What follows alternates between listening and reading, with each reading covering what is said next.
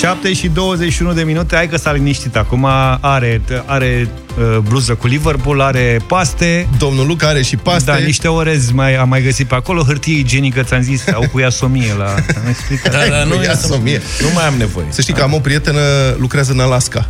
În și Alaska? mi-a trimis, a trimis, am văzut un mesaj ieri, am întrebat, zice, voi aveți în România hârtie igienică cu aromă de piersici? Era totalmente uluită. A, i-a în Alaska, plăcut? cred că e, nu știu, burjoa total să În ai Alaska așa au, ceva. cred că au de aia roșie. Știi? Nu știi hârtia aia roza, aia cea mai ordinară?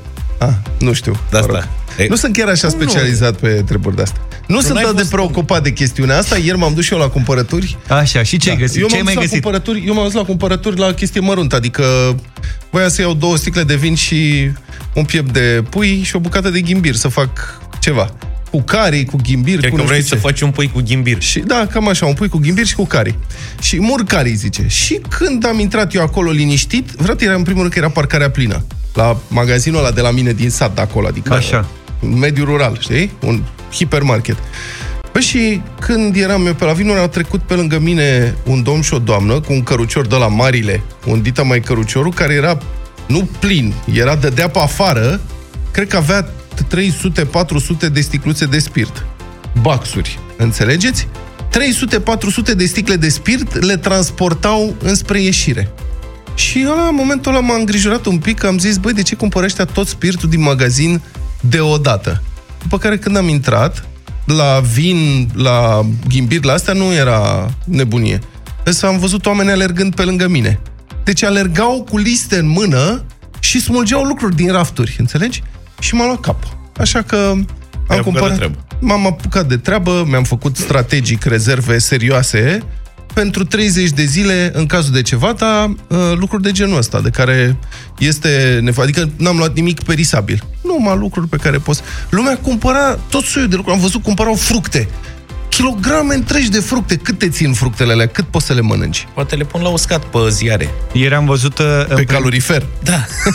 în premieră o chestiune, m-am dus la raionul de dezinfectante. Soluții de aia de Da, ștergi nu mai pe era acolo. nimic la dezinfectante Și nu, la e- mine. nu era absolut nimic. Nimic, tată. Și era o, un rând, așa, o, Dar la- o, o coadă. În schimb, la săpun era tot. Da, era o coadă și mă uit așa și nu înțeleg ce se întâmplă. Era coadă cu oameni care așteptau ca bă, muncitorii din magazin să aducă dezinfectante, Ah, da. înțelegi? Deci era coadă înainte să ajungă la Da, plus că casa este de un alt marcat. lucru pe care l-am observat.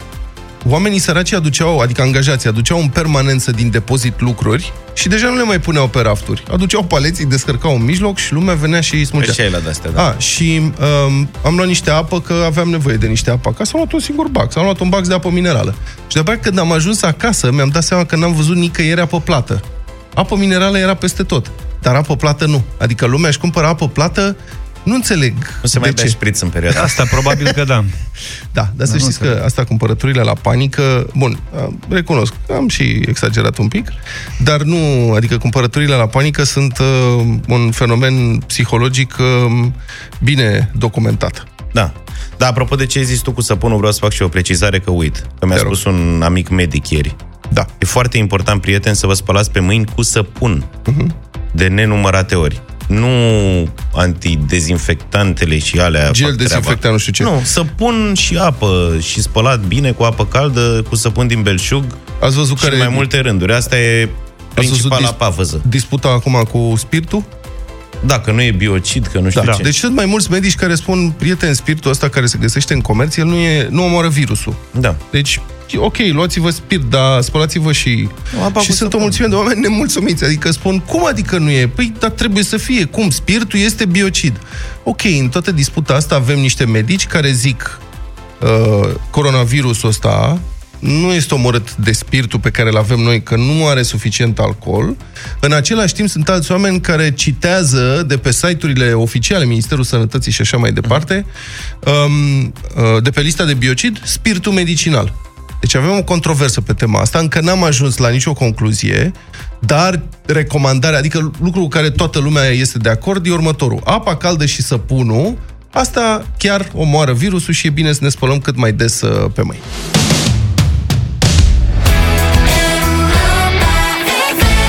Activ visez 7 și 32 de minute. Bun, e fire să susținem autoritățile în perioada asta, să respectăm uh, regulile, să înțelegem că e o situație cu totul și cu totul excepțională. Acum, trebuie să pricepem corect magnitudinea problemei. E prima dată când nu doar guvernul României, uh, ci în general guvernele lumii se confruntă cu o pandemie în ultima sută de ani. Deci nu știe nimeni deocamdată decât teoretic așa ce trebuie făcut pentru a răspunde corect acestei situații. Nu avem, noi nu avem nu știm decât teoretic, nu ne-am confruntat până acum cu asta și nici occidentalii de la care învățăm de obicei nu s-au confruntat. Se produc și erori, în mod evident. Trebuie să avem răbdare, da, puțină îngăduință, da, nu putem să ne facem că plouă sau că nu vedem când se întâmplă aberații strigătoare la cer. Și iată, avem un caz primul pacient infectat cu COVID-19 din Constanța este un bărbat în vârstă de 52 de ani, dar el a fost plimbat timp de 3 zile între Spitalul de Boli Infecțioase și Spitalul Județean până s-a lămurit cineva care este problema cu el. Practic, omul s-a dus la spital și s-a rugat de medici să-l diagnosticheze și pe el cu coronavirus. Și culmea e și cadrul medical. Adică sunt informații că este, știm că lucrează în spital, dar într-un spital și sunt informații că e asistent șef al unei secții de spital. Potrivit uh, prefectului de Constanța, acest domn, care e și cadru medical în Spitalul Județean Constanța, s-a prezentat în 9 martie la boli infecțioase la Constanța, deoarece nu se simțea bine. Și în perioada asta, când e epidemia de coronavirus, când te duci la boli infecțioase și spui, doamne, mă simt rău, în principiu îl testezi, nu? I-au recomandat să facă o radiografie și l-au trimis acasă. Pe 10 martie, pacientul s-a prezentat din nou la UPU, la Spitalul Județean Constanța, pentru a face radiografia, a făcut-o și a plecat acasă. Pe 11 martie s-a prezentat din nou la boli infecțioase cu rezultatul radiografiei și după un nou consult a fost trimis acasă cu recomandarea să facă un computer tomograf. Și, în sfârșit, i s-a recoltat și proba pentru COVID-19. S-a întors la OPU ca să facă tomograful, mă rog, care îi fusese recomandat, apoi s-a dus la Spitalul de Boli Infecțioase, unde, în sfârșit, a fost internat. Deci, practic, un pacient bolnav cu COVID-19, cu stare proastă și care avea simptome vizibile, că se dusese și el să spună, uite, am problema asta, a fost plimbat trei zile între spitale, a stat cu orele în săile de așteptare, în laboratoarele de analize și niciun medic nu ce să spun, nu a bănuit că are coronavirus, nu n-a aplicat uh, vreo procedură în cazul ăsta și acum Sigur, presupun că infecția asta cu coronavirus este și destul de păcălicioasă, așa, sunt mărturii, sunt medici care spun că e destul de greu de identificat în anumite momente. Poate nici nu sunt suficiente teste pentru COVID-19, nu-mi dau seama, dar știți, la Constanța pare să existe și o atitudine aparte față de bolnavi. Adică ăsta este județul în care a murit, vă reamintim, cred că în urmă cu două luni am vorbit despre uh-huh. asta. Acolo a murit bătrâna care aștepta 16 ore pe holurile de la Spitalul Județean să fie băgată în seamă de medici. Deci, da, este o situație excepțională. Pentru prima dată se întâmplă niște lucruri.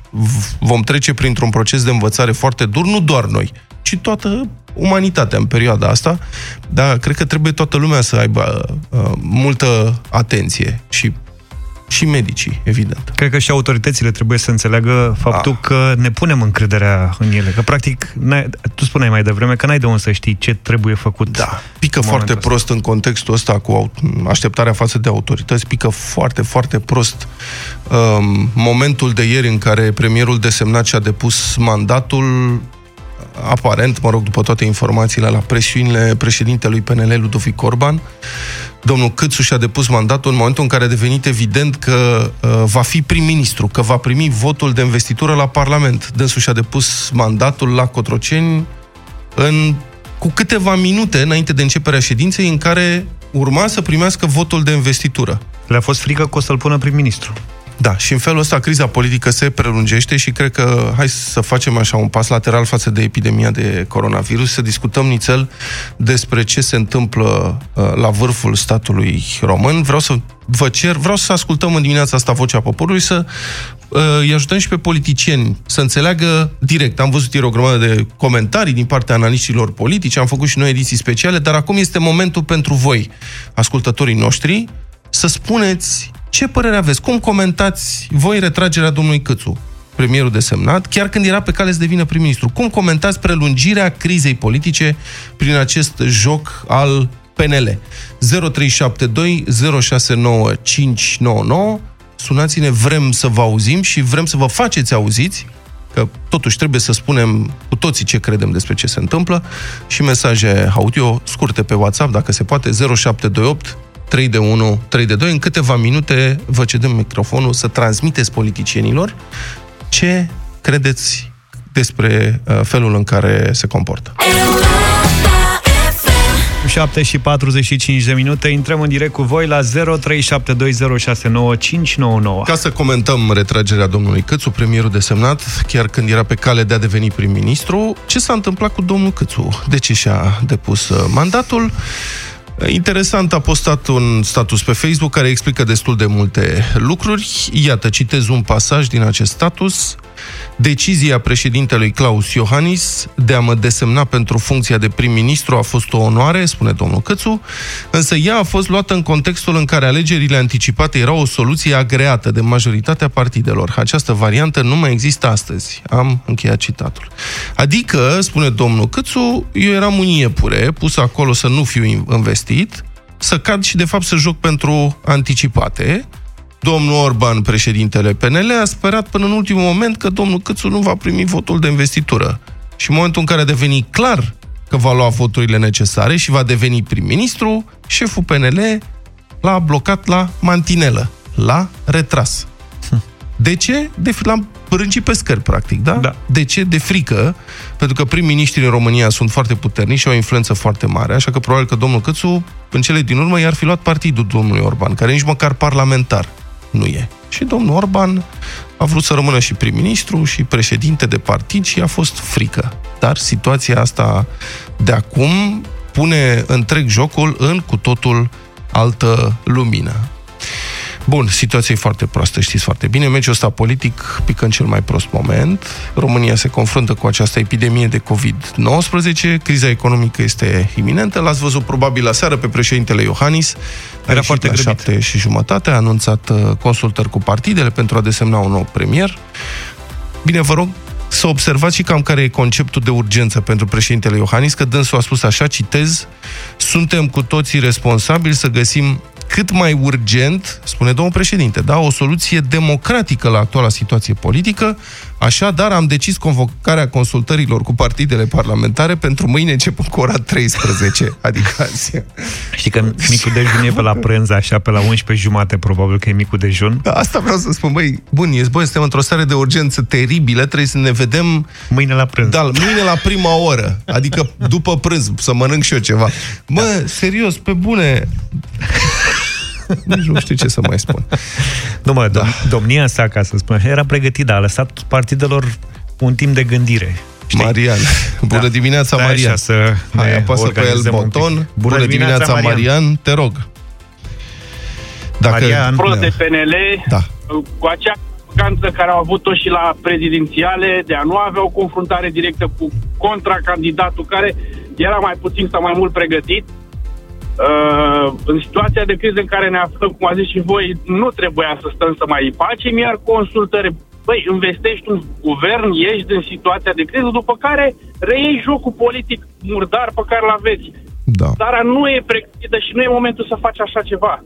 A fost o chestie meschină să-l pui pe ăsta așa, hai bă, te pune pe tine fraier acolo, că nu te alegă ăștia, după care, oh, stai nițel, că mai zici și tu, ia, o să ai putere acum, mie, mie partidul. Mulțumesc, Marian. Mergem mai departe. Dan, bună dimineața, te ascultăm. Bună dimineața. Eu cred că uh, Chițu, Câțu uh, e un tip fricos. Uh-huh. Aici nu e vorba de președinte și nici de domnul Orban. Trebuia, dacă a acceptat, să ducă misiunea până la capăt.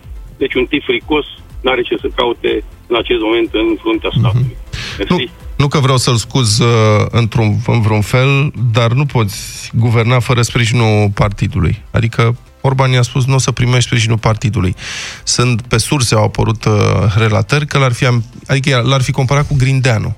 I-ar fi mhm. spus și ce o să faci? O să te baricadezi în guvern ca Grindeanu?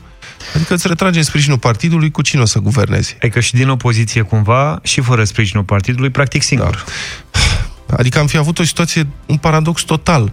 Practic, am fi avut un prim-ministru liberal investit cu voturile opoziției și care guverna împotriva propriului partid.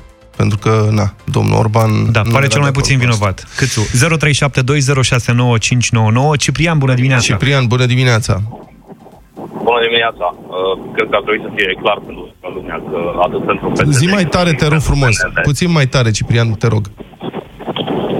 cred că ar trebui să fie clar pentru toată lumea că atât pentru PSD cât și pentru PNL, uh, înainte de orice, de interesul țării, de orice nevoie ar avea România, primează interesul partidelor pentru uh, astea două partide. Da. Iar uh, domnul Câțu, așa cum a scris pe Facebook că e un om de partid, nu e un om de partid vis-a-vis de ce a făcut. E o slugă a partidului. Uh-huh. Iar ceea ce îl privește pe Orban, am văzut cu toții declarațiile lui Ciolacu foarte entuziasmat de manevra care a făcut-o Cățu, ceea ce nu ne demonstrează altceva decât că între Orban și Ciolacu e un blat și a fost un blat începând cu pregătirea guvernului um, la asumarea răspunderii pentru alegerile în două tururi. Da. Deci în momentul ăsta suntem practic în situația de acum trei luni. O să avem, mă rog, nu, adică nu știu pe cine o să desemneze domnul președinte, poate desemnează un tehnocrat, dar de ce ar accepta domnul Orban pe altcineva în afară de el însuși? Da. Așa că eu, așa cred eu. Mai vedem diseară.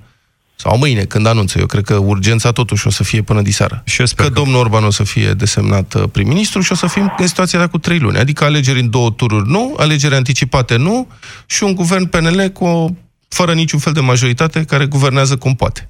Cristi, bună dimineața! Bună dimineața, Cristi! Bună dimineața! Și o să continui cu ce ai uh, spus tu, adică după trei luni suntem tot acolo. Da și vom aștepta cu înfrigurare, din păcate, pentru cei care așteptau ceva de la acest, uh, de la acest partid. Vom aștepta următoarele sondaje și mai ales um, vom aștepta alegerile, care, din punctul meu de vedere, vor fi ratate și din acest, uh, și din acest punct de vedere și în acest an. Pentru că cu această guvernare nu putem să mergem mai departe, mai ales în situația în care ne aflăm și economic și cu această gripă la nivel mondial. Așa ceva uh, nu, se, nu trebuia făcut. Trebuia să-și asume, așa cum trebuiau să facă acum trei luni, trebuia să-și asume guvernarea, să meargă mai departe cu toate greutățile care uh, se impuneau uh-huh. și cred că, cred că aveau de câștigat. Așa, din păcate, uh, eu zic că multă, multă lume va fi scârbită și cel mai grav va fi că la alegeri va, vor sta acasă. Da, fascinant cum domnul președinte Iohannis și cu domnul Orban au uh, cedat inițiativa PSD, nu-i așa? În câteva luni de la alegerile prezidențiale, când PSD părea totalmente în corzi, PSD are acum inițiativa, practic controlează guvernarea, stabilește când trece guvernul, când îl pică. Nu mi se pare... Mai ții minte discuțiile de acum câteva luni cu gata, PSD-ul e pe ducă? Eu nu am spus asta niciodată. Nu, discuțiile din, aici... din spațiu public. Da, sigur că, că se da. duc, gata, da. s-a terminat, nu, nu o să-și avut... mai revină niciodată. Am avut avut aici multe discuții în contradictoriu pe da. tema asta. Uite că nu e chiar așa, e Andreea. nevoie de o decizie de genul ăsta. Andreea, bună dimineața! Bună dimineața! Bună dimineața! Da. Ca susținător al dreptei, uh, mi se pare că ar trebui să recunoaștem că Orban începe să se transforme în Liviu Dragnea. Hmm. Bă, nu e penal. Adică, na, totuși nu e infractor. Dar aș și să-ți mai spun Cam ceva. Atât. Andreea, să-ți mai spun ceva. Um, cred că Liviu Dragnea dincolo de problemele lui grave cu legea și cu morala și cu... Era un jucător politic mult mai abil decât este uh, Ludovic Orban și oricum mult, mult mai abil și mai precis decât este președintele Claus Iohannis. Jocul Probabil președintelui Iohannis... Da. Așa ceva în situație de criză medicală nu s-ar fi jucat în halul ăsta. Păi cum să dai tu puterea să oferi puterea pe masă PSD-ului care este în opoziție și habar n-are pe ce lume trăiește? Cum să-ți asumi răspunderea în condițiile în care nu controlezi niciun fel de majoritate acolo. Cam ce-ți imaginezi? Adică domnul președinte Iohannis, singurul obiectiv al dânsului era anticipate, dar nu avea o cale să ajungă acolo. Era, dacă ne dorim, poate se și întâmplă. Una este dorința, alta este putirința. Și constatăm asta acum. Cred că a considerat că e suficient să urmeze niște proceduri. Eu la asta și n-am mai luat în calcul niciun jucător, nici stânga, nici dreapta. Asta este problema. Procedurile nu pot fi urmate fără jucători. Exact. Iar jucătorii se împotriveau ideii. Deci, ca atare, am spus și ieri, cum zicea Mike Tyson, nu Mike Tyson, Mike Tyson zicea, toți au un plan până primesc primul pumn în dinți. Sunt Cătălin Tolontan și ca jurnalist am auzit vorbind despre coronavirus pe unele dintre cele mai strălucite minți ale cercetării mondiale. Toți experții ne sugerează să stăm în casă, să fim calmi și să respectăm regulile, pentru că medicii nu au certitudine acum despre cât de rău ne poate provoca în timp virusul. Dacă îi ascultăm, le vom da oamenilor de știință timpul să ne ajute și să găsească un vaccin sau un remediu. Tu faci diferența. O campanie de responsabilizare Europa FM.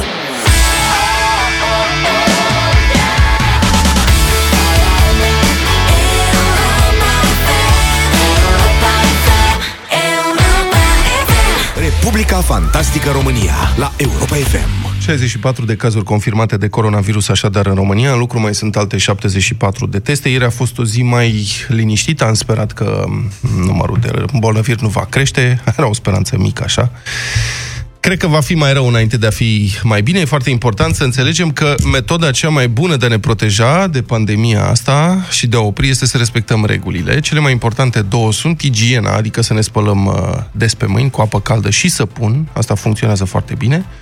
Și a doua să ne reducem cât mai mult sau total interacțiunea socială. Din acest punct de vedere, cei infectați cu coronavirus, care ar trebui să stea în carantină sau să se autoizoleze și nu o fac, sunt direct responsabil de îmbolnăvirea și, din păcate, de decesul unora dintre cei pe care îi uh, îmbolnăvesc. Încălcarea măsurilor de carantină chiar este o faptă penală și credem că în situația în care ne aflăm, statul și legea trebuie să se îndrepte cu toată forța împotriva acestor irresponsabili. Și, din nefericire, sunt destul de multe cazuri de șmecherie dintre asta, o șmecherie care de data asta va omorâ oameni și va provoca foarte multă suferință. Sunt multe exemple Iată câteva, opt nemțeni întorși din Italia în noaptea de miercuri spre joi au fost amendați de DSP Neamț cu câte 20.000 de lei fiecare pentru că au refuzat să intre în carantină.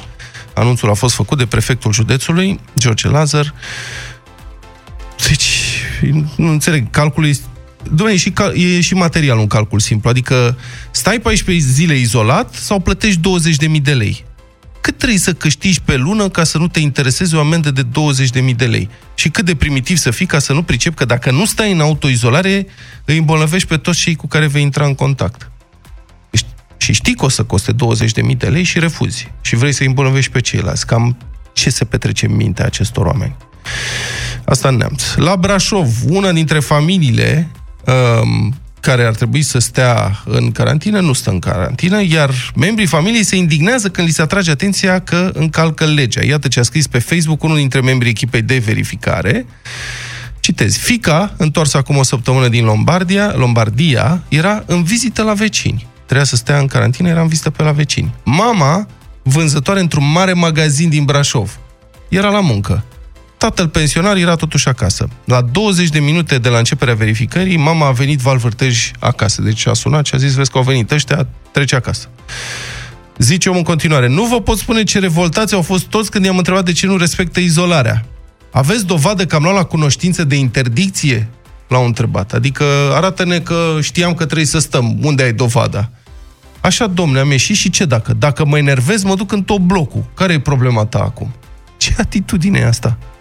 Omul zice că a chemat DSP-ul, care cred că a dat și o amendă, după care spune vecinii la care fusese fata în vizită, amândoi peste 60 de ani, m-au abordat și m-au întrebat de ce facem aceste verificări. Trebuie să avem credință că tot o să fie bine.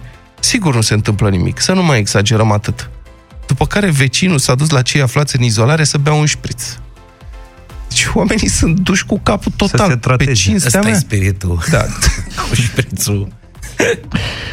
Trista ironie e că vecinii ăștia de 60 de ani, care se supără că se fac verificări și după aia se duc să bea un șpriț de supărare în gașcă, da.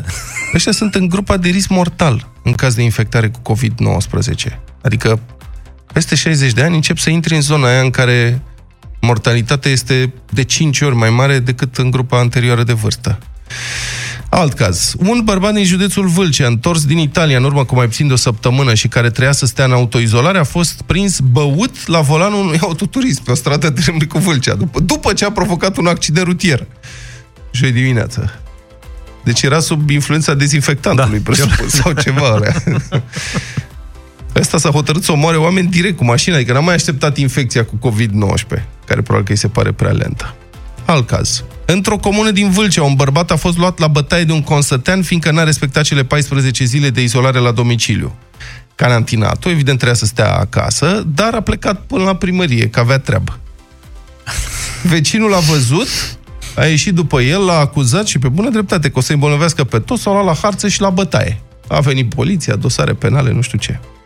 În comuna respectivă, de altfel, presa a aflat că sunt vreo 60 de localnici care au revenit din Italia și ar trebui să stea în carantină. niciunul n-a cerut la primărie să fie sprijinit cumva, cu medicamente, cu alimente, cu ceva, pur și simplu nu s-au băgat în seamă. Iată ce zice primarul, citat de, stai să mă uit, de ziarul Adevărul. Iată ce zice primarul. Doi dintre ei, spune primarul, am înțeles, s-au dus și au jucat tenis. Nu știu însă dacă ăștia sunt dintre cei care au venit din străinătate sau nu. N-am de unde să știu cine vine din străinătate în comunitatea de romi. Că doar nu o să stau paznic sau să pun paznici la intrarea în comunitate. La vremea când s-a întâmplat, nu erau uh, uh, oprite competițiile de tenis. Da, da. Și mă gândesc că n-au știut. Sigur că e greu. Adică, evident că este complicat. Comunitatea de romi acolo, oamenii își fac propriile reguli, dar ei nu știu cum să le explice cineva pe înțelesul lor că regulile pe care și le fac ei Că virusul nu citește, adică nu știe care sunt regulile lor, nu are nicio treabă. Virusul sare pe oameni, indiferent de regulile pe care și le fac ei acolo în comunitatea lor. Plus că au auzit că de toată treaba asta în România se ocupă Rafa Nadal și o fi zis da. că tenisul e...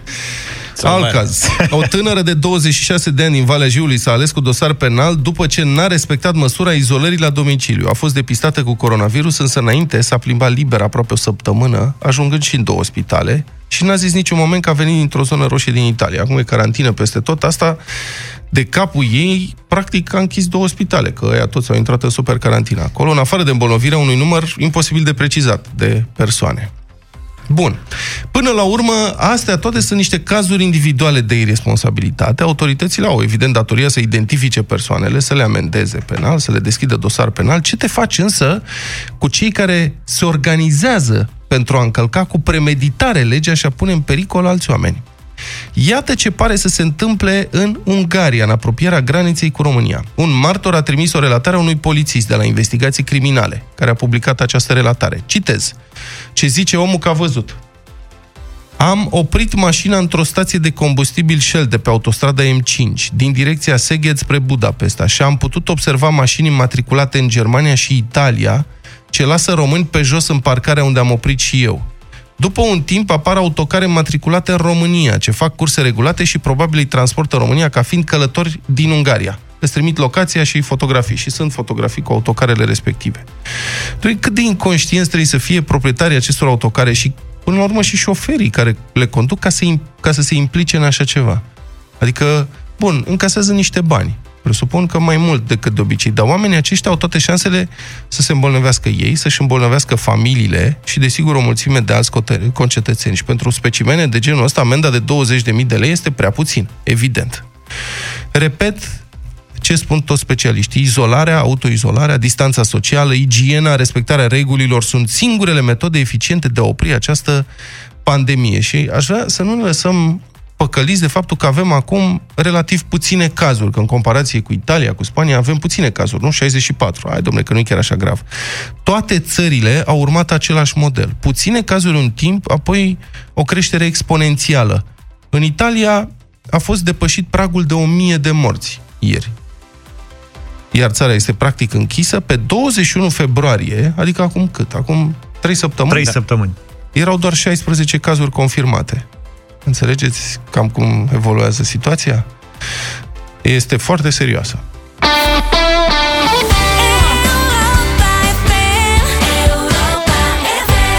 Pe cuvânt că am dat 1000 de lei ieri dimineață în deșteptarea.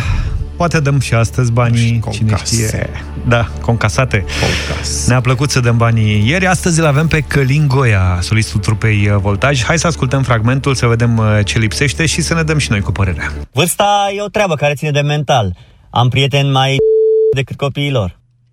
A, e simplu. Din trei se ghicește cel mult. A, da zici? Da.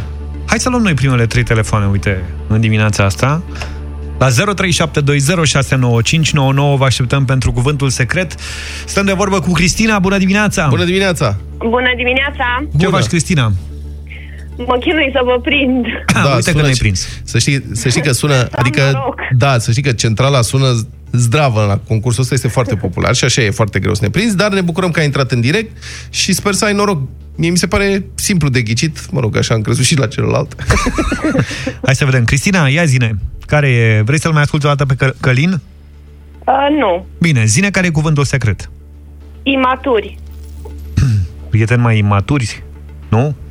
Să știi că și eu m-am gândit, eu nu știu care e cuvântul și eu m-am gândit la asta, dar nu cred că uh, Călin ar zice așa despre prietenii lui, știi? Adică... Vlad are dreptate. N-ar zice așa Călin. Cristina, îți mulțumim tare mult. Încearcă și Gheorghe. Bună dimineața! Salut! Bună dimineața! Bine venit, Gheorghe! De unde ne suni? Bună dimineața! Din București. Din București. Ia să vedem. Care e cuvântul secret? Uh, mai jucăuși, cred eu. Trebuie să fie un cuvânt, nu mai multe. Mai multe. Jucăuși. Jucăuși. Jucăuși. S-ar potrivi. Dar e în zona asta, cu siguranță e pe aici. Nici ăsta nu e, mă? Nici ăsta nu e. Ai zis că se ghicește din trei. Uite, Daniel e al treilea. Bună dimineața! Fii atent aici, lovitură. Bună dimineața, băieți. Ce faci, Daniele? Vă ascultam. Lucrezi de acasă? Da. Bravo. Bun, bravo. Zine care e cuvântul. Nu știu, jucăuș am vrut să zic și eu, dar acum mă întorc la un alt cuvânt pregătit. Cred Vrei că să, mai mici. vrei să mai ascultăm o dată fragmentul? Și te mai gândi. nu, nu. Poate îți vine vreo idee? Nu. Eu zic că mai mici. Mici. Ca și înălțime, ca și, nu știu, mă gândesc la treaba aceasta. Cred că te are, nu, că e prea scurt mici ca să intre acolo. Nu e un cuvânt prea lung, dar nici așa scurt ca mici nu e. Că spui zic mici. Eu. Da, mititei. Eu mă gândesc la altceva. Daniel, Daniel. Nu e. N-a fost, mă, să fie. Bine, mă, lasă să se ghicește din șase. Zici, sper că se dau bani la Sorin, nu știu, eu sper să ne întoarcem la cuvânt mâine dimineață, dar într-adevăr, Sorin Niculescu poate să vă dea banii după ora 10 în Europa Express, poate Radu Constantinescu, poate Toader Păun, oricare din colegii mei poate face lucrul acesta. Mulțumim tare mult pentru participare, vă mai așteptăm. 8 și 34 de minute. Mă gândeam că la acest început de mileniu lumea a devenit un loc foarte mic. Suntem atât de globalizați încât, um, iată, o, și, mă rog, ajungem atât de repede într-un loc în altul al planetei, încât uh, o pandemie se poate declanșa în câteva luni și, și răspunsul oamenilor începe să semene, deși suntem pe continente diferite, în culturi cu totul diferite. Mai țineți minte, în Wuhan, orașul a fost închis la un moment dat, și cetățenii chinezi stăteau toți blocați în casă, în autoizolare, în încercarea de a opri răspândirea virusului și ieșiseră sau ieșeau la ferestre și cântau sau strigau unii la ceilalți sau se încurajau unii pe ceilalți, erau niște sunete. Am difuzat... Îngrozitoare imagini. Da, am difuzat sunetele acelea absolut tulburătoare în urmă cu, cred, vreo lună și ceva, le-am difuzat cam tot pe la ora asta, uh-huh. poate vă amintiți. Era un moment dintre ăsta, ne gândeam, ok, cât de rău e în China, uf, uite pe ăștia ce fac. Um, se întâmplă în Italia. Avem două înregistrări de acest tip, venite din două orașe italiene, italienii blocați în case, autoizolați, în încercarea de a opri uh, răspândirea virusului, procedează exact precum chinezii din Wuhan, stau în case și din când în când mai ies la ferestre și la balcoane și încearcă să se îmbărbăteze reciproc, cântând. În Salerno, de exemplu, încearcă să cânte imnul Italiei și să glumească pe tema asta.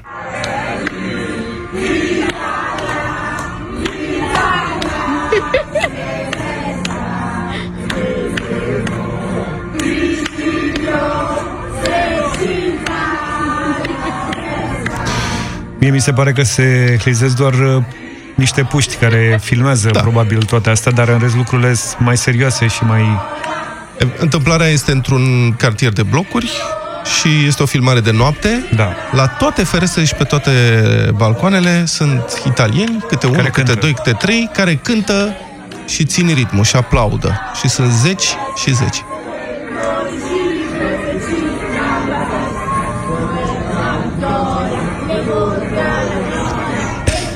Ăștia sunt oameni care în urmă cu trei săptămâni, la fel ca și noi, încă puteau ieși pe stradă da. și considerau că pericolul nu-i poate atinge pe ei. Cred că e important să menționăm lucrul ăsta. În Napoli avem o altă înregistrare din Napoli venită tot așa dintr-un cartier uh, de blocuri uh, în care filmarea e tot uh, spre seară, în care la fel oamenii și la ferestre și la balcoane și au început să cânte. De data asta cântă, nu știu, ce, o serenadă sau ceva de genul ăsta cineva a scos o boxă și toți ceilalți au ieșit și cântă și ei.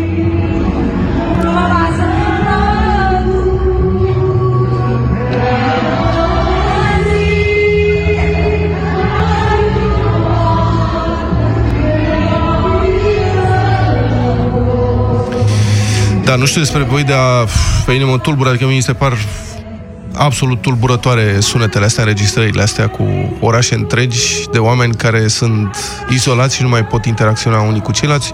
Oamenii sunt ființe gregare, noi interacționăm unii cu ceilalți, ne place să vorbim, mai ales noi, latinii, să ne îmbrățișăm, să ieșim la o cafea, la o ristretto, seara.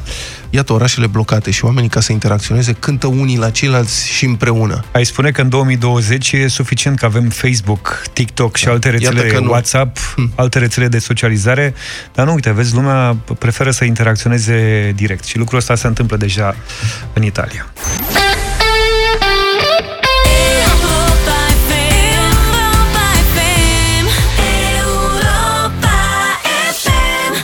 47 de minute. Vine ora 9, vin știrile Europa FM, vine bătălia hiturilor puțin mai încolo. Înapoi în actualitatea noastră, vai de capul ei, sectorul 4 din București se aștepta să vină coronavirusul în oraș cu oamenii străzii. În schimb, l-a adus fostul polițist care lucra la ADP, sector 4, și s-a dus în Israel cu cine s-a dus el, că nu mai zicem. În teritoriile ocupate. Da. Se pregătiseră serios și de la sectorul 4, de la Direcția de Asistență Socială, tocmai ce cumpăraseră la începutul săptămânii trecute 100 de costume de protecție în cazul în care oamenii străzii aduceau coronavirusul. Băi, e de apreciat, oamenii s-au pregătit. Da. Uite ce declară Cristi Mititelu, directorul de achiziții pentru ziarul Libertatea. Sunt atâția oameni pe care ridicăm de pe stradă, iar costumul ăsta se poartă o singură dată. Lumea a luat o razna, nu mai există niciun fel de mască de protecție. Noi nu ne putem trimite colegii să ridice de pe stradă homeless, unii poate suspecți de coronavirus, cu mâinile goale. Corect. Deci, asta era problema. A avut dreptate, de la oamenii străzii nu au luat nimic, și la oamenii străzi oricum nu e frumos să te duci cu mâna goală. Virusul a fost adus direct în birouri într-o altă instituție din subordinea primăriei sector 4, la administrarea domeniului public, de către un angajat, fostul pensionar MAI, despre care știm prea bine că a îmbolnăvit o grămadă de oameni. El s-a simțit rău săptămâna trecută, a mers la spital și a mințit că n-a fost într-o zonă cu epidemie de coronavirus. Știți rezultatul și oricum când s-a aflat minciuna, spitalul în care a fost internat a intrat în carantină, fostul polițist a infectat, sau știam până ieri că infectase 9 persoane, printre care familia lui, fiul, nora și nevasta toți lucrători la stat, și nepoțelul, care încă nu lucrează la stat, alți angajați ADP și chiar și un medic al spitalului MEAI, Dimitrie Gerota.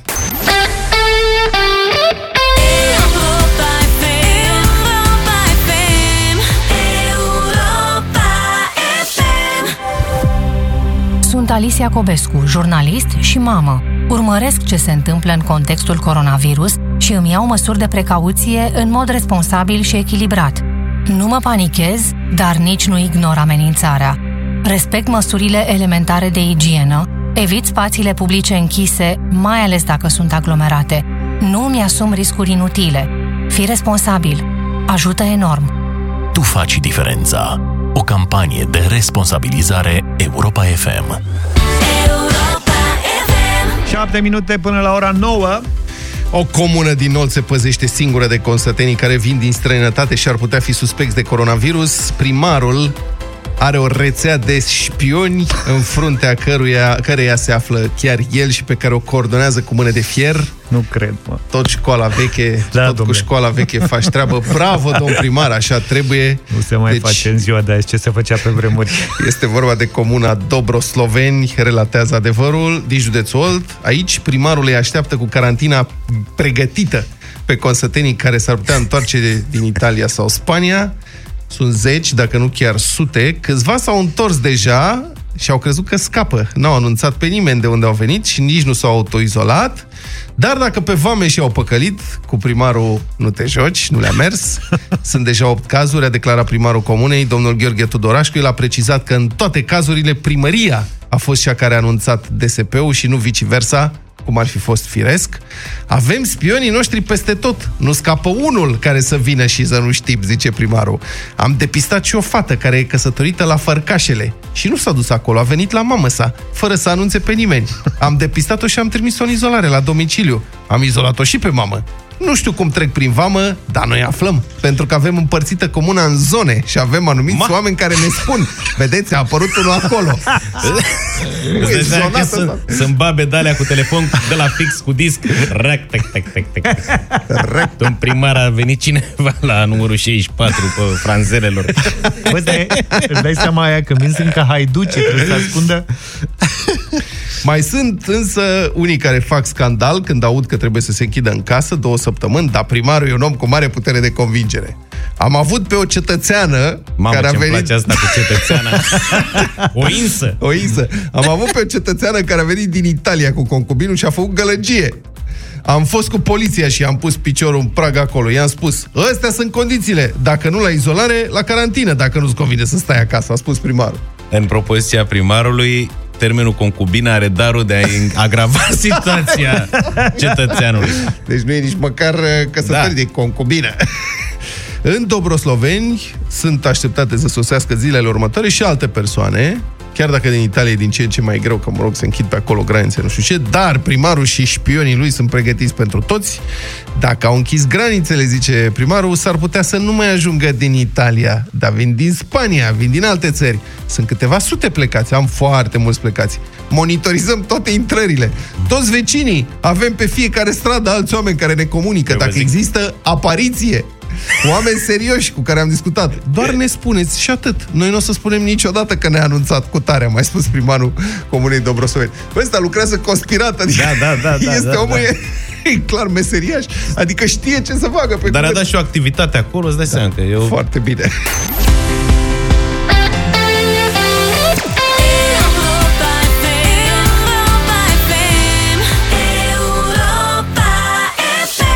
Alexandra Ungureanu și Crush aprinde dragostea. Eu zic dacă aprindem focul și punem și o h- carne deasupra, iese Mamă. de, de culinaria. Zaf, care a Mă făcut gândesc. chiș, dar acum este în gașcă cu noi, înțelegeți? Da, da, da, da, Normal. da. Normal Da. că Bine de ați venit acolo. la culinaria. În primul rând, ne este foarte dor de prietenii noștri de la Gala Catering. Știți că pentru izolare socială noi am renunțat în perioada asta să mai uh, primim mic dejun. Este o tristețe mare în studio. Noi pentru că n-am vinerea- renunțat, am fost nevoiți. Pandemia ne-a afectat direct la Da. stomac, prieteni. Gala Catering, sperăm să ne revedem foarte repede. Ne e Uh, dor de voi. Da, ne e dor de voi, asta e, vă pupăm de la distanță virtual, papa, și în rest avem o recomandare pentru voi. Luca și cu mine ne-am gândit ce să vă recomandăm azi, ce să vă recomandăm și am ajuns la concluzia că trebuie să vi recomandăm pe șef Adi Hădean. Da. Care nu-i place să-i spui șef, de altfel, dacă nu știai, deci pe nașul. Nașul Adi Hădean, intrați la el pe blog, pe adihădean.ro, ultimul lui articol, publicat pe 11 martie, acum două zile, este așa, rețete pentru o carantină suportabilă. Și Adi vă oferă 10 ponturi pentru a trece cu bine, fără probleme de carantină, 10 ponturi în privința aprovizionării. Uh-huh. Adică vă spune, domnule, ce tipuri de alimente să luați ca să vă ajute, uh, ce fel de ingrediente vă trebuie, um, cum să vă organizați cămara și frigiderul ca să nu intrați în haos și în panică, după care, la sfârșit, dă o serie de rețete care sunt mai simplu sau mai puțin simplu de făcut, cu lucruri pe care le găsiți în cămară sau uh, pe care le veți lua de la magazin zilele următoare, în cazul în care vă veți duce acolo ca să nu ne prindă sfârșitul lumii cu cămara goală și cu stomacul gol. Și are așa, fasole din conservă și ciolan semi-preparat. Rețetă. Mie îmi plouă în gură numai când le văd. Uh, rețete de minestrone, rețetă pentru legume verzi, dar congelate. Deci ce să faci dacă iei niște pachet de ăsta de legume verzi și congelate, pot să fie și legume chinezești. Da. Nici o problemă. Deci legumele chinezești, ele nu sunt chinezești decât așa, în alcătuire. Ele nu vin din China. Rețetă pentru săturare. Asta, dacă vă interesează să vă săturați ceva, intrați la Dihădean și găsiți. Cartofi cu gust. Două feluri din aceleași ingrediente. Rețete de paste uscate cu roșii din conservă. Asta o să-l intereseze Pe în mine, mod da. special uh, pe Luca. Mie îmi place foarte mult Am asta. ingredientele. Are și o rețetă de uh, chocolate lava cake pentru orice eventualitate. Ai, Eu, mă. eu, eu, eu. Și are rețetă pentru tântălăi care ori luat doar avocado. Că, dacă ați observat, la magazin s-au cumpărat o grămadă de lucruri, numai de avocado nu s-a apropiat mai nimeni, că nu se știe ce să faci cu avocado. Da, și probabil au fost unii care nu au mai prins altceva și au luat, luat că de asta avocado. zici așa. Acum ce fac cu el? și la adică de vă spune ce puteți să faceți cu, o, av- cu avocado, o lingură de lămâie, trei linguri uh, de ulei, puțin uh, cimbru lămâios uh, tocat sau coriandru sau niște ierburi, sare grunjoasă și piper. Și mănânci foarte bine așa. Mie, pe lângă aia de paste cu roșii, da. Care, na, sunt ingredientele din, de care am din belșug, mi-a atras atenția aia de pap, papă de pâine, îi zice. Cum adică? E mâncare de pâine, pe de asta am cercetat-o. Mâncarea de am pâine îmi anunțit. place foarte mult, mai ales că am ținut cure de slăbire, sunt pregătit. Da, deci Nu, dar cine s-a, ar da, fi s-a dat foarte multe făină zilele astea și... da. Cine ar fi crezut că se poate face o mâncare întreagă din pâine? În ce sens? Că se ia pâinea uscată, se taie cu bulețe, se pune Așa. pe o tavă, se stropește cu ulei de măsline și se pun mirodenii, cimbru, da. oregano, nu știu ce, se dă la cuptor, Se rumenește. se deci rumenește. faci crutoane. Faci crutoane, da. Așa. Și pe urmă, crutoanele astea, Da. călești ceapă și usturoi și ardei, iute, da? Și le amesteci cu crutoanele și după aia torni peste ele supă. Și se Ce face bun. ca o A, supă și se face, da. groasă. Așa, mă rog, eu v-am zis în linii mari, găsiți la Adi rețeta exactă. Aha. Se face ca o supă groasă așa și pe urmă poți să pui și niște cremă de brânză, mă rog, când, dacă ești în carantină, nu știu dacă îți mai arde de crema de brânză, dar măcar, uite, restul e... Adică poți să faci ceva cu pâinea uscată și să fie și bun. adihădean.ro, rețete pentru o carantină suportabilă. Vedeți că aveți acolo și sfaturi și rețete, tot ce vă trebuie. Hai că mi-aleg și eu. Până și eu pot să-mi aleg de acolo și să fac ceva. Bun, o nouă săptămână de muncă se încheie, prieteni. Spuneți-ne dacă, nu știu, aveți nevoie de odihnă sau vă trebuie o vacanță care să vă distreze, poate nu în perioada asta, ci după ce trecem de criza asta. Ambele variante vin la bachet. Înscrieți-vă în fiecare zi la concursul Lidl Tour de pe site-ul nostru, pe europafm.ro. Uh, Spuneți-ne care sunt cele trei ingrediente ale vacanței perfecte pentru voi și puteți câștiga vacanțe la mare sau la munte în fiecare vineri în deșteptarea. În câteva minute vom afla cine pleacă la mare în Mamaia Năvodari, la Paradis Apartments. Dacă nu v-ați înscris până acum, profitați de moment europafm.ro. Europa FM, Europa FM, Europa FM. 0372069599 Celelalte cuvinte, mandinga sau vanc. Ce alegeți în această dimineață? Să începem cu Dan. Bună dimineața! Salut, Dan! Bună dimineața! De departe, celelalte cuvinte. Vă mulțumesc foarte frumos. Uite, Merită, domnule, băieții. cine are cuvintele la, la el. Super trupă. Alina, bună dimineața! Bună, Alina! Bună dimineața! Bună. Bineînțeles, celelalte cuvinte. Vă mulțumim foarte frumos. Celelalte cuvinte, dacă vrei. Și din nou Alina, bună dimineața! Bună, Alina! Bună! Bună dimineața, soarele meu! Soarele meu! Asta e Hai vanc. cu, cu Asta viața! nu e mandinga, dragă, Seria. băi, nu se poate. Bună dimineața, E bună Bogdan! și vanc. Bună! Bună dimineața! Celelalte cuvinte. Vă mulțumesc foarte Se frumos, pare o că am- piesă foarte frumoasă. În prima audiție la Europa FM Da. și cred că nu o să mai fie difuzată niciodată, dar să ne bucurăm. Am dat Păi cum, într-un domnule, că ai zis cuib mai de- devreme că s-a difuzat mai rar, acum nu s-a difuzat niciodată? Nu, am zis că nu s-a difuzat niciodată. S-a, mai de, s-a difuzat mai rar la nivel mondial, adică... pă- Dar am dat într-un cuib Luca, de vezi fani că celelalte cuvinte, le sunt- oltre parole. Tu n-ai auzit de, nu știi de trupa Ba asta? cum să nu? Fan de mic. Gata. Nu, fan, dar știu.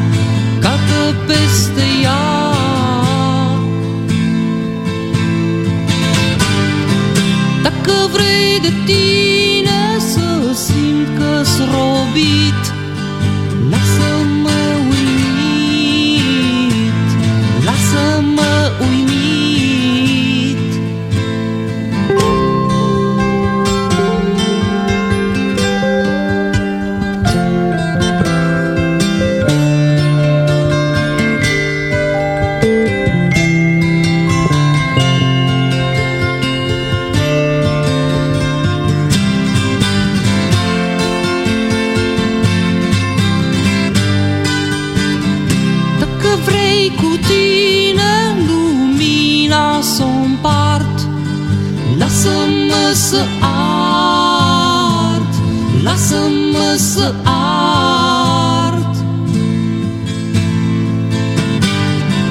Dacă tot ce-ai dus vrei din urmă să ajung Lasă-mă să curg Lasă-mă să curg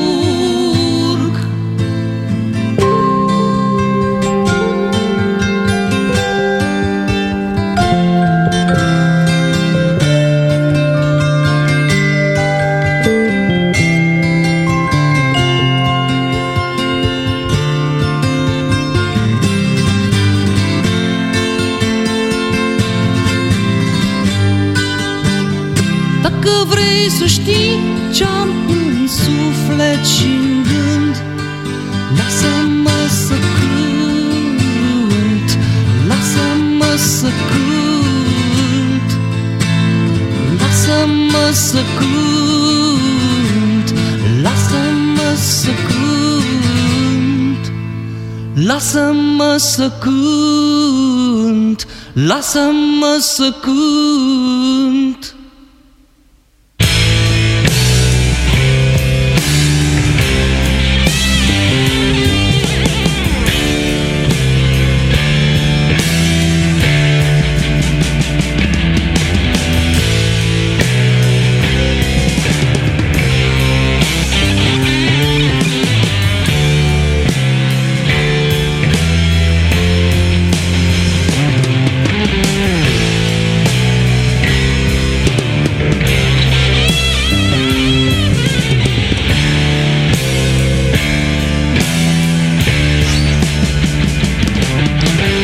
Bravo, Vlad! Celelalte cuvinte au câștigat bătălia în această dimineață. Dacă vrei, am ascultat 9 și 30 de minute. Să nu uităm că oferim un pachet de vacanță pentru două persoane în Mamaia Nevodar la Paradis Apartments. Dacă v-ați înscris pe site-ul nostru europafm.ro, Lidl vă trimite la mare de această dată. Ia să stăm de vorbă noi acum cu Daniela Rodica Drumcea din Ploiești. Bună dimineața! Bună dimineața! Ia spune-ne, Daniela, care sunt cele trei ingrediente ale vacanței perfecte? Uh, pentru mine vacanța perfectă înseamnă cu aparatul foto, bucuria de a călători cu soțul meu și, bineînțeles, portofelul plin cu bani. Al tău sau al lui? Uh, amândoi. Bine, era important să știm al cui e portofelul în uh, combinația asta. E o combinație bună, apreciem. Uite, tocmai ai câștigat o vacanță pentru două persoane în Mamaia Năvodar la Paradis Apartments. Super, mulțumesc mult! Bravo, să știți, prieteni, înscrierile continuă pe site, pe europafm.ro. Scrieți în continuare care sunt cele trei ingrediente ale vacanței perfecte pentru voi, iar Lidl Tour și Europa FM vă premiază cu vacanțe la munte și la mare. La 9 și 31 de minute avem știrile Europa FM cu Ioana Brustur, capitanul. Bine v-am găsit! Medicii din rețelele școlare și cei din Ministerul Transporturilor trebuie implicați în criza sanitară generată de noul tip de coronavirus, susține premierul interimar Ludovic Orban. Am apelat la doamna ministru Anisie. Există în uh, rețeaua școlară foarte mulți medici care odată cu suspendarea cursurilor cred că trebuie solicitați să susțină efortul pe care îl facem. De asemenea, există în rețeaua Ministerului Transporturilor 16 spitale, din câte știu eu, unde trebuie apelat la specialiști. Este de estimat, cu siguranță, o creștere a numărului de persoane care trebuie supuse anchetelor epidemiologice. În contextul în care unitățile de învățământ din sistemul preuniversitar rămân închise și săptămâna viitoare, tot de săptămâna viitoare, emisiunea Teleșcoala revine în grila televiziunii publice, pentru după aproape patru decenii, cursurile vor putea fi urmărite atât la postul TVR2 cât și online. Un cercetător american și echipa sa de la Institutul Național de Sănătate din Montana au anunțat care sunt suprafețele pe care coronavirusul trăiește cel mai mult. Aflăm și noi de la Manuela Nicolescu. COVID-19 supraviețuiește cel mai mult timp pe oțel inoxidabil și plastic, potrivit cercetătorului Vincent Monster. Pe aceste suprafețe, noul coronavirus a rezistat timp de 3 zile. În schimb, îi displac suprafețele din cupru, pe care moare doar după câteva ore. Aceste experimente sunt încă preliminare. Vor fi necesare studii amănunțite pentru a fi înțeles exact modul în care coronavirusul se răspândește. Faptul că noul virus trăiește mult pe plastic este însă îngrijorător. Plasticul se găsește peste tot, de la carcasele telefonelor până la interioarele mașinilor. De acolo, noul coronavirus ajunge pe fețele oamenilor, iar studiile arată că o persoană își atinge în medie de 20 de ori pe oră fața. Detalii, dar și alte subiecte găsiți pe site-ul nostru europafm.ro Ioana, îți mulțumim pentru știri. Pentru a vă proteja de virusuri respiratorii, spălați-vă pe mâini cu apă și săpun cât mai des, insistând măcar 20 de secunde. Dacă tușiți sau strănutați, nu puneți mâna direct la gură. Tușiți în pliul cotului sau într-un șervețel pe care îl aruncați imediat la gunoi. Dacă aveți febră, tușiți sau respirați cu dificultate, cereți ajutorul medicului. Nu mergeți în locuri publice. În acest fel, îi protejați pe ceilalți și vă dați timp să vă recuperați mai repede. Număr de telefon oficial, gratuit, pentru întrebări legate de coronavirus. 0800 800 358. O campanie de informare a știrilor Europa FM. Europa FM. Cea mai bună muzică de ieri și de azi.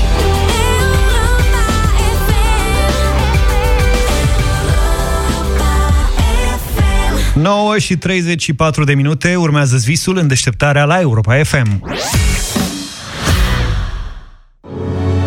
Urmează-ți visul la Europa FM. O campanie susținută de OMV Petrom. Ieri a avut loc un uh, episod neobișnuit în campania noastră Urmează visul, în mod normal. David, băiatul de 10 ani cu o voce deosebită despre care v-am tot vorbit în ultima săptămână, ar fi trebuit să vină în studioul nostru, uh, dar mă rog, n-am vrut să riscăm nimic. N-am vrut să punem uh, familia pe drumuri la vreme de epidemie, așa că am preferat să-i spunem prin telefon ce surprize uh, am pregătit pentru el și pentru mama lui, pe care o cheamă Cati. Visul lui David, așa cum știți, este să devină cântăreț. El n-a făcut nicio oră de canto, însă toți cei care l-au ascultat au spus că e foarte talentat. Vrea să ajungă la un liceu de muzică, dar pentru asta trebuie să se mute cu tot cu mama lui în Iași. David, spune-ne, cum faci tu să cânți așa frumos, că noi încercăm, dar nu prea ne iese? Pot spune că este doar un talent de la Dumnezeu, deși trebuie foarte bine lucrat. Și ce înțelegi tu prin lucrat talent? Foarte mult exersat, foarte multă pasiune. Cati, de ce are nevoie David ca să progreseze? În primul rând, cred că de multă muncă. Aha. De multă muncă și de foarte multă susținere din partea mea, cel puțin. Cum o să asigure asta? Adică cum faci pasul mai departe dincolo de muncă? Pentru că poți să-l pui să repete, dar mai departe de atât? După cum am spus, intenționăm să mergem la școală. La ce școală ați vrea să mergeți? Am decis să mergem la Octave Băncile, la Iași. Trebuie să vă mutați, nu? Da, asta implică mutarea noastră. Auzi, David, dar tu ai cântăreți favoriți? Care sunt cântăreții tăi favoriți? Andra, Edelina, Ia stai că a sunat cineva acum la noi la radio. Avem un telefon din partea unei doamne cu o voce inconfundabilă. Bună dimineața, Andra! Bună dimineața, vă pup, vă aștept cu mare drag.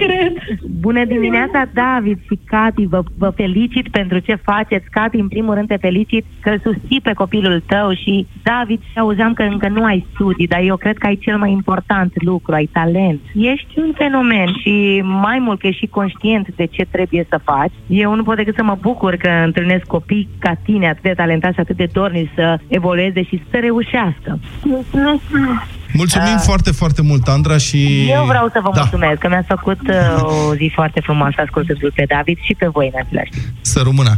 În afară de surpriza cu Andra, să știți că noi vă pregăteam aici niște lucruri pe care nu le-am anulat. Deci când veți veni în București, că după ce trece nebunia asta de care o să scăpăm noi, avem diferite surprize. În primul rând, uh, înțeleg, David, că tu ești și pasionat de vlogging, A, da. un pic pasionat de vlogging, așa că ai un cadou din partea noastră și a partenerilor noștri de la OMV Petrom, un laptop și o cameră video ca să începi să montezi și în felul ăsta poate că intri în uh, interacțiune și cu alți puști uh, care cântă și schimbați experiență. De asemenea, când veți veni, noi avem niște prieteni la Opera Națională, foarte buni. Veți avea um, un tur ghidat în culise, David și Cati, veți participa la unul dintre spectacolele lor uh, foarte frumoase și mai avem noi pentru voi o surpriză când veniți aici, în garajul Europa FM. Dar nu putem să vă spunem mai multe Numai să fiți în voce, să țineți minte, da? Mhm. Bine, și dacă tot ziceați că vreți să vă mutați la Iași, împreună cu MV Petrom, Europa FM vă oferă așa,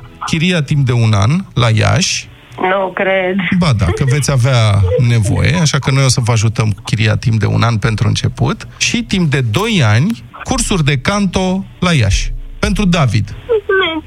Cu plăcere, David. Foarte rău, îmi pare că... Mul- mul- mulțumim tare mult. cu mare drag. De-abia aștept să ne cunoaștem, de-abia aștept uh, să vă întâlnești, să veniți în studioul nostru când trece nebunia, ok? Abia așteptăm. Bine, vă ținem pomnii și mulțumesc că v-ați spus povestea și mulțumim tuturor ascultătorilor care ne-au scris în perioada asta și ne-au sprijinit și au fost impresionați de povestea lui David și a lui Cati. Urmează-ți visul la Europa FM. O campanie susținută de OMV Petrom.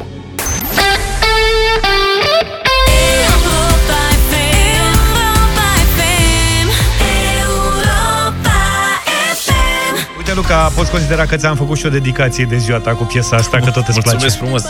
Să fii sănătos, la pungă gros. 9 și 46 de minute, suntem vineri 13. Iată trei lucruri pe care trebuie să le știi despre ziua de azi. Pe 13 februarie 1965, piesa 8 Days a Week, 8 zile pe săptămână a trupei Beatles, ajunge pe locul 1 în topurile americane și rămâne acolo pentru două săptămâni, devenind astfel al șaptelea number one al Beatlesșilor în doar un an de zile. Ca un detaliu de producție, Beatles au folosit pentru prima dată într-o piesă a lor un efect de fade-in, adică melodia a început de la volum mic și a crescut, ca și cum trupa s-ar fi apropiat cumva de ascultător în timp ce cânta.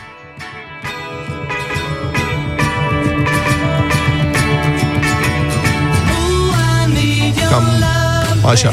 Deși am înțeles acum că noi avem aici un compresor care ridică nivelurile automat și... Tot e bine, că după, de câți ani faci radio? Și taie pe... Hai, lasă că oameni cu multă experiență au fost luați prin surprindere de tăcerea președintelui Iohannis când s-a oprit emisia, dacă mai ții minte. Nu se, nu s-a așteptat nimeni. Să tacă atât.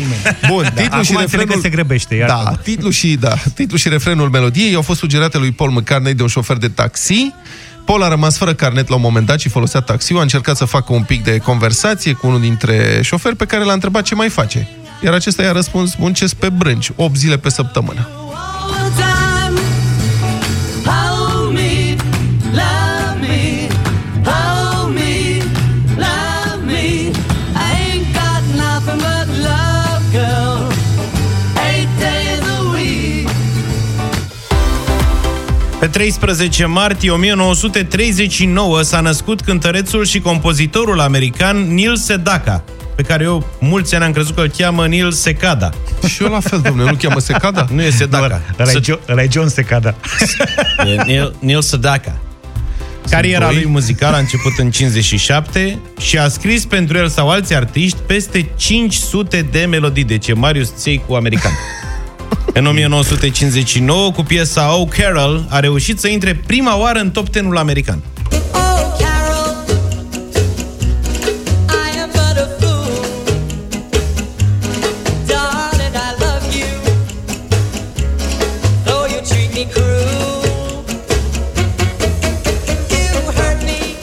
Numai 500 de piese, îl bate Marius Moga de departe. Ce să faci?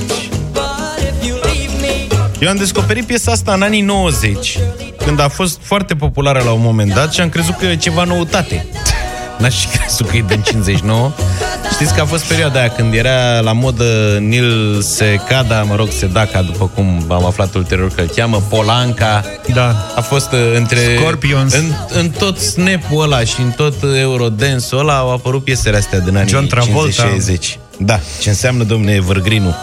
Neil Sedaka este și un foarte bun pianist de muzică clasică. Acum câțiva ani, la bătrânețe, a compus o simfonie și un concert de pian. Deci omul imediat s-a reorientat. Cât de tare! I am but a fool. Asta. E băiat. Darling, I love you. Though you treat me cruel. 13 martie 1960 s-a născut Adam Clayton, basistul trupei U2, a copilărit într-o localitate la nord de Dublin, iar la 5 ani și-a cunoscut deja în cartier o parte din uh, prietenii alături de care avea să formeze trupa U2 în 1976 și au spus la început feedback, iar pentru a completa trupa au pus cred că știți asta, un anunț la vizierul școlii. Feedback a devenit ulterior de hype, iar mai apoi YouTube. It's alright,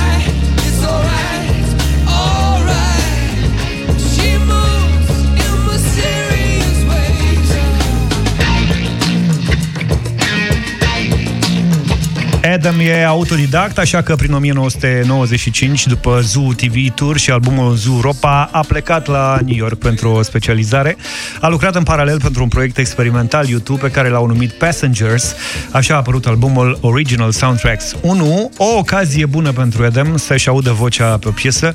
A spus practic ultimul vers dintr-o piesă și cam atât. În rest pe el nu-l uh, auziți pe nicio altă piesă YouTube.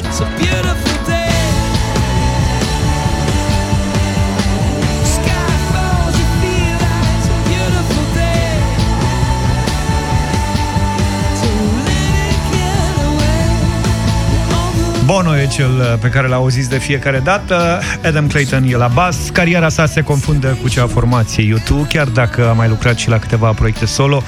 Ca membru al trupei U2, Adam Clayton a câștigat 22 de premii Grammy, iar din 2005 este în Rock and Roll Hall of Fame.